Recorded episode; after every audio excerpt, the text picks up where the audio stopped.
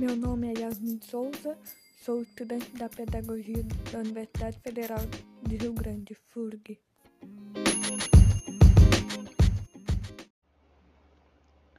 Textualidade é o segundo assunto do nosso podcast.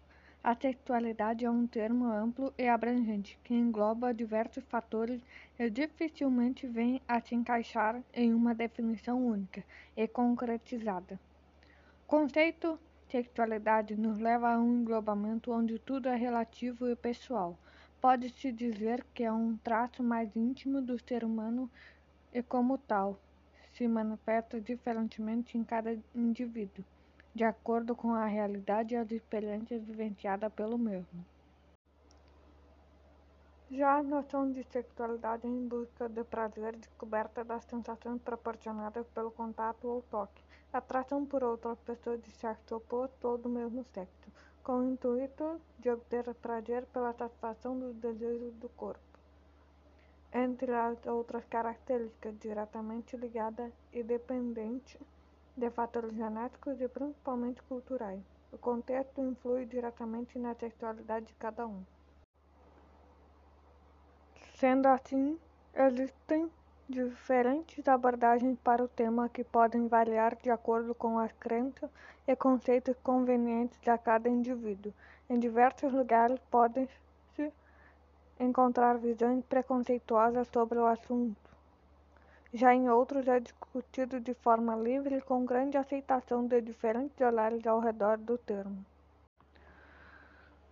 Diferente de qual for sua visão sobre o assunto, é interessante que se possa ser mantida uma relação de compreensão e aceitação entre a sua própria sexualidade.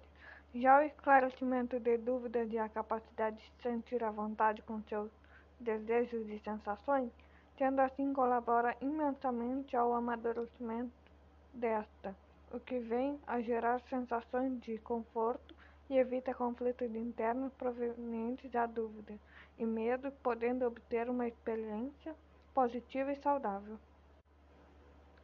Freud foi um pioneiro no estudo da sexualidade humana.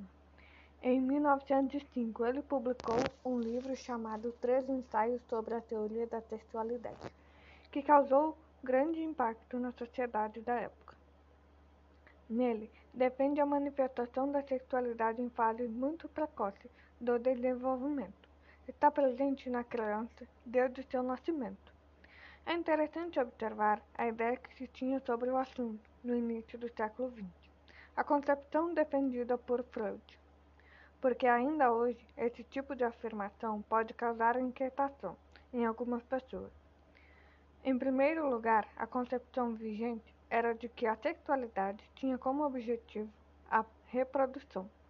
Logo, ela somente poderia se manifestar a partir da puberdade, momento em que o indivíduo começa a se preparar biologicamente para tal tarefa.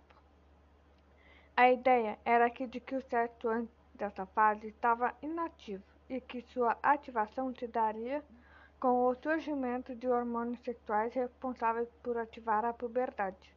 Sendo assim, como imaginar um bebê recém-nascido pudesse ter vida sexual?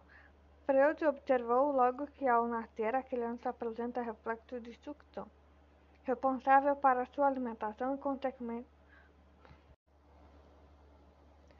diferente de qual for sua visão sobre o assunto, é interessante que possa ser mantida uma relação de compreensão e aceitação entre sua própria sexualidade. Já o esclarecimento de dúvidas e a capacidade de sentir à vontade com seus desejos e sensações, tendo assim colabora imensamente ao amadurecimento desta, o que vem a gerar sensações de conforto e evita conflitos internos provenientes de dúvidas e medo, podendo obter uma experiência positiva e saudável. Freud foi um pioneiro no estudo da sexualidade humana. Em 1905, ele publicou um livro chamado Três Ensaios sobre a Teoria da Sexualidade, que causou grande impacto na sociedade na época.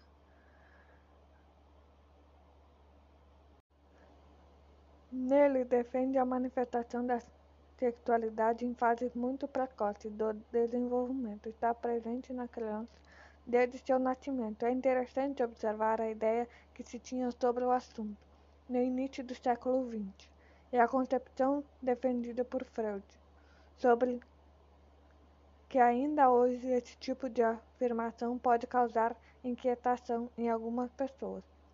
Em primeiro lugar, a concepção vigente era de que a sexualidade tinha como objetivo a reprodução. Logo, ela somente poderia se manifestar a partir da puberdade, momento em que o indivíduo começa a se preparar biologicamente para tal tarefa. A ideia era de que o sexo antes dessa fase estava inativo e que sua ativação se daria com o surgimento dos hormônios sexuais responsáveis para ativar a puberdade. Tendo assim, imaginar que um bebê recém-nascido pudesse ter vida sexual. Freud observou logo que ao nascer a criança apresenta reflexo de sucção, fundamental para sua alimentação, consequentemente sobrevivente. Para ele, esse reflexo é acompanhado do prazer do contato da sua mucosa bucal com o seio materno, e que era óbvio porque se fosse uma experiência desagradável o reflexo não se fixaria. A importância do tema sexualidade na educação. Quando assistimos às novelas e outros programas de televisão, exibindo cenas que mostram uma possível excessiva permissividade sexual, podemos imaginar as ideias de Freud e Marcuse estão superadas. Mas haverá mesmo maior liberdade sexual no dia de hoje? Para o filósofo francês Michel Foucault, o que ocorre hoje é muito mais um discurso sobre a sexualidade do que uma nova moral sexual. É um discurso permitido uma outra forma de poder.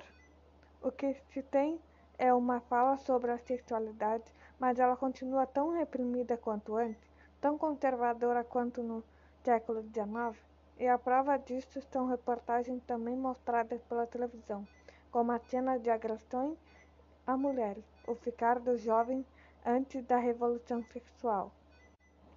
É a reprodução dos mesmos valores antigos, a desvalorização do papel da mulher, da imaturidade e o descompromisso.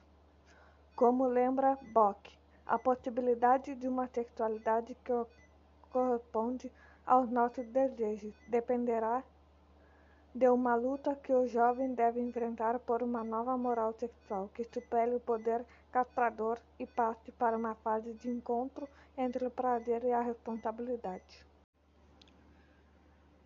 Jane Felipe de Souza, professora da Faculdade de Educação da Universidade Federal do Rio Grande do Sul, explica que a educação sexual é importante, também para que os alunos e alunas Reconheçam e saibam como se proteger de situações de abuso e assédio. Conheçam seus direitos e entendam que são donos dos seus corpos. Ela defende que a escola é um espaço em que qualquer tema deve ser discutido amplamente, de acordo com a faixa etária, e não apenas a partir da opinião do professor. Mas dentro de um rigor científico, para ela, isso é importante para que a escola cumpra sua função de proteção das crianças e adolescentes.